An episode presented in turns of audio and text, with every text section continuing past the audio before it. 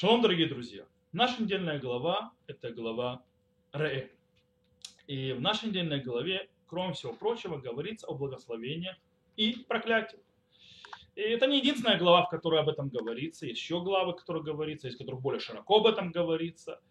Но тут стоит упомянуть, что вообще вот эта вот система благословения и проклятия, как часть, кстати, союза, э, это не очень простые темы и они поднимают э, глубокие, глубокие вопросы э, по этому поводу. Например, какая связь между человеком и Богом, естественно, в этом все, этой системе благословения проклятий.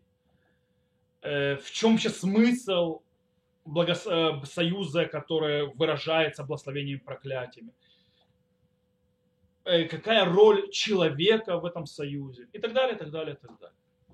И для того, чтобы ответить на эти вопросы, для того, чтобы немножко понять, как эта вся система работает, э, мы снова обратимся к, э, мне кажется, к шикарным словам Сфатемет. Я уже несколько раз его упоминал в последнее время, но кажется, то есть Сфатемет здесь будет просто шикарен для того, чтобы понять.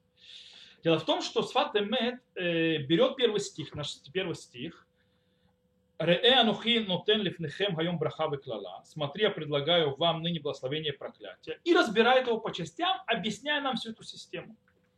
Он объясняет вообще всю систему выбора человека. И также в отношении человека э, и Бога. И, кстати, отношение Бога, как Бог действует в этом союзе. Первое слово «реэ» – «смотри».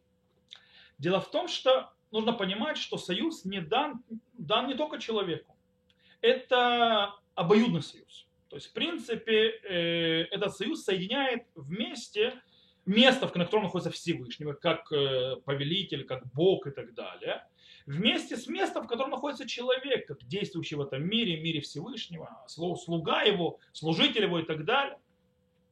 И поэтому начало главы, то есть со словы «ре», «смотри», она свидетельствует о том, что есть требования требования человека, человек, который является активным участником э, в этом союзе, и требование это выбирать. Он должен выбрать. Окей. Переходим к следующему слову. Лифнехем. Перед вами. То есть, да, что такое перед вами? Говорится, Атамет Шиним Сра Коль Бияда Адам. То есть, да, что все было отдано в руки человека. То есть, весь союз, все исполнение отдано в руки человека. Что имеется в виду? весь этот союз, как он будет работать, как он будет развиваться, что произойдет, он зависит только от человека и не от Всевышнего.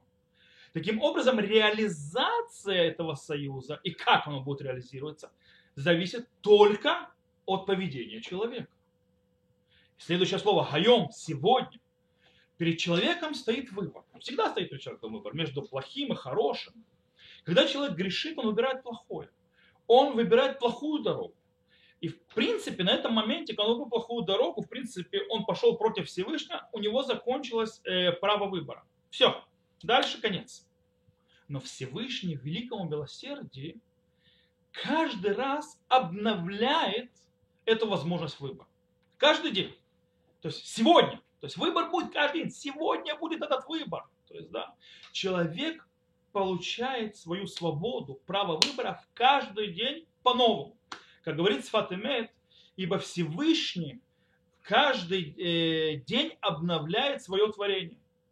И когда обновляется творение, то начинается новое благословение. Таким образом, снова каждый день есть возможность выбирать один из путей. Это что происходит. То есть, да, в принципе, человека возвращается возможность выбирать. Идем к следующей фразе, то есть, да, в конец нашего первого стиха. Благословение и проклятие. Брахау клала. Э, тут Сфатемет э, берет э, фразу, то есть, да, которая находится «Киархива шевулеха», то есть, да, и что Всевышний то есть, расширит твою границу. Часть благословения, то есть, да, расширит. Сфатемет говорит, что не надо понимать те слова, что Всевышний расширит твои границы буквально. То есть, да, не надо это понимать как расширение границ Израиля, географических каких-то, то есть точек и так далее. Но речь идет о расширении понимания и восприятия мира. Э, видений, скажем, мировоззренческих видений. Что требуется от человека? От человека требуется не воспринимать реальность в ее простом, скажем, видении, то есть э, однобоком, то есть однобоком, простом и так далее.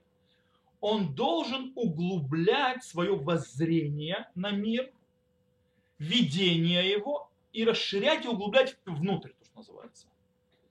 И, так, и тогда он, э, он должен то есть, прийти к тому, что у него получится видеть в, э, в проклятии, то есть проклятие так же, как и благословение. То есть, да, и проклятие, благословение, то есть он видит всю систему в ее сложном варианте, то есть ее сложность, в ее сложной структуре.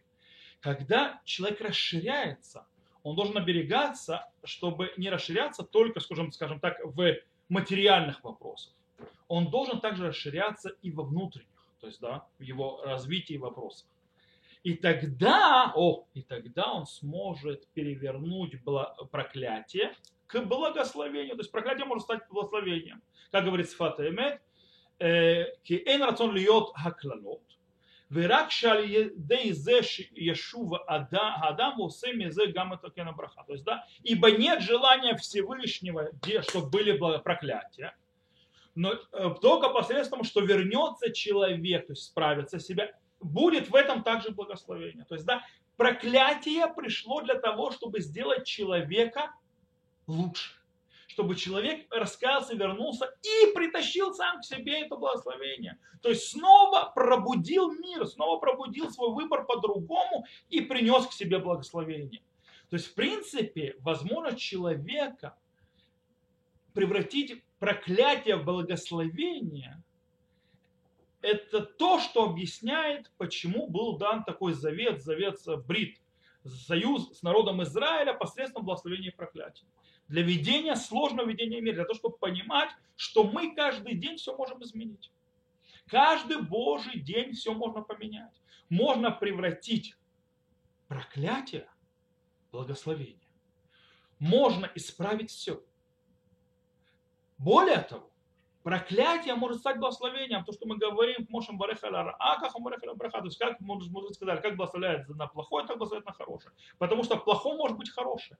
То есть если человек приходит на него проклятие, и он понимает, то есть смотрит глубоко на проклятие, понимает, что это зависит от него, будет это проклятие или благословение, зависит от его действий, и что он будет делать, и он начинает исправлять себя свои внутренние качества, свои пути и так далее, развивает, то, что исправляет, то в конце концов приходит благословение. Он все изменяет. И, и более того, его грехи, как сказали наши мудрецы, превращаются в его заслуги. Потому что грех, проклятие, это то, что вырастило в конце концов благословение. Я хочу пожелать нам, чтобы все наши, чтобы, не дай Бог, на нас не падали никаких проклятий, были только благословения. И даже если есть проклятие, если есть проблемы, мы должны смотреть на то, как мы себя ведем, на то, какие, что нам нужно исправить и исправлять.